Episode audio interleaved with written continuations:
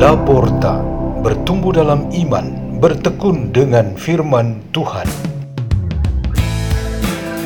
Radio Laporta, pintu terbuka bagimu untuk pertumbuhan pengetahuan dan kebijaksanaan tentang Allah.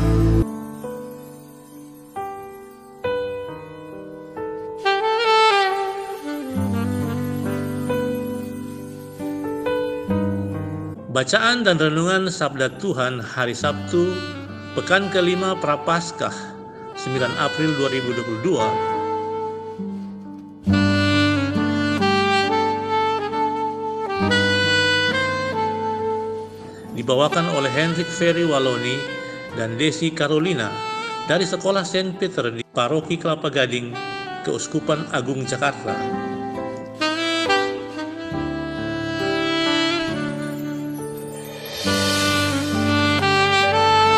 Inilah Injil suci menurut Yohanes pasal 11 ayat 45 sampai dengan 56. Banyak di antara orang-orang Yahudi yang datang melawat Maria dan yang menyaksikan sendiri apa yang telah dibuat Yesus terhadap Lazarus percaya kepadanya.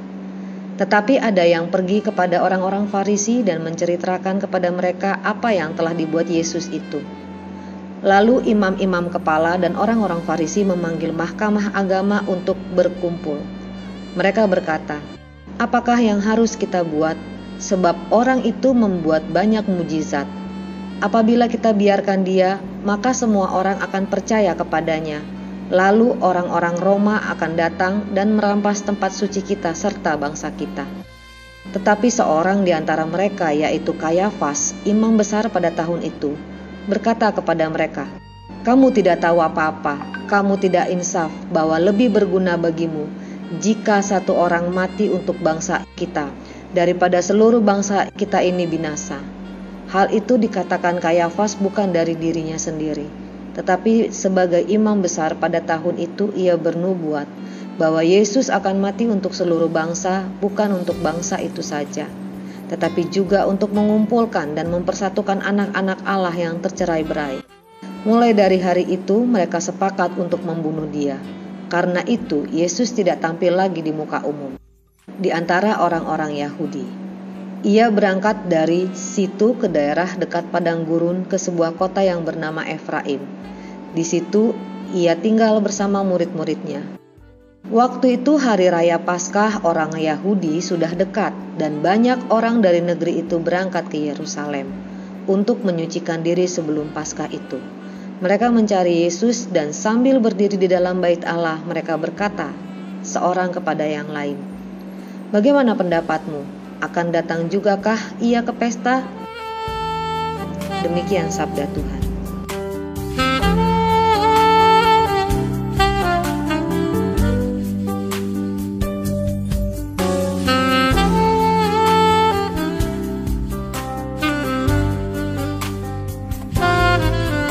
Renungan kita pada hari ini bertema kesepakatan.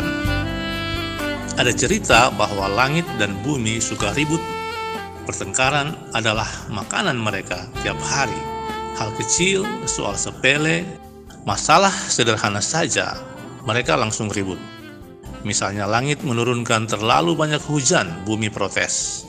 Sebaliknya bumi mengirim terlalu banyak uapnya, langit protes ada-ada saja mereka berdua selalu mendapatkan alasan untuk bertengkar.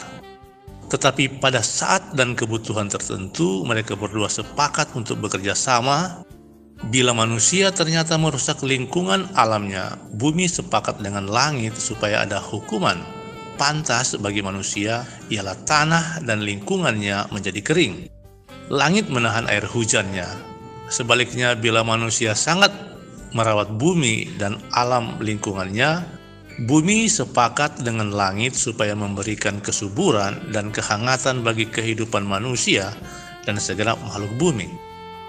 Suatu kesepakatan lahir dari kenyataan sisi-sisi atau pihak-pihak yang berbeda.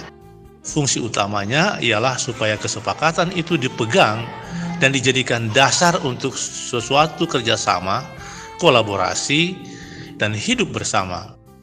Dari sudut pandangan iman, perbedaan posisi dan tujuan Tuhan dengan penguasa kejahatan amatlah tajam. Kita memahami bahwa Tuhan dan setan tidak bisa bekerja sama. Tidak mungkin kita menemukan suatu kesepakatan antara kedua belah pihak, karena Yesus Kristus dan perutusannya tercipta satu kesepakatan antara kehendak Tuhan dan keinginan setan melalui para musuh Yesus, yaitu para ahli Taurat, kaum Farisi, dan para imam besar. Allah telah menetapkan bahwa Yesus Kristus akan mati untuk mengumpulkan dan mempersatukan anak-anak Allah yang tercerai-berai. Pandangan yang sama juga datang dari imam besar Kayafas yang bernubuat bahwa Yesus dari Nazaret akan mati untuk mengumpulkan dan mempersatukan anak-anak Israel yang tercerai-berai. Kesepakatan ini harus terjadi, sehingga terjadilah Yudas Iskariot yang dirasuki setan dapat menjalankan tugasnya.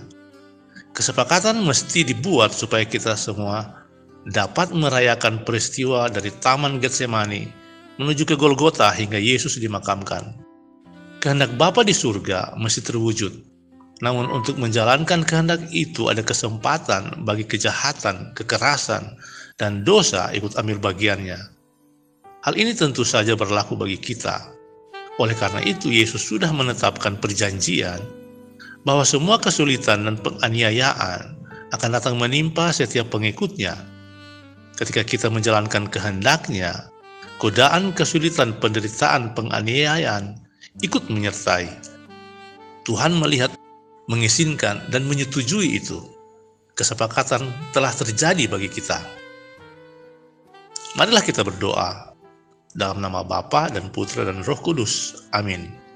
Ya Tuhan, semoga kami tetap mengikuti model Yesus Kristus dalam menghadapi segala penderitaan hidup ini kemudian kepada Bapa dan Putra dan Roh Kudus, seperti pada permulaan sekarang, selalu, dan sepanjang segala abad. Amin. Dalam nama Bapa dan Putra dan Roh Kudus.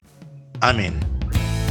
Radio Laporta, pintu terbuka bagi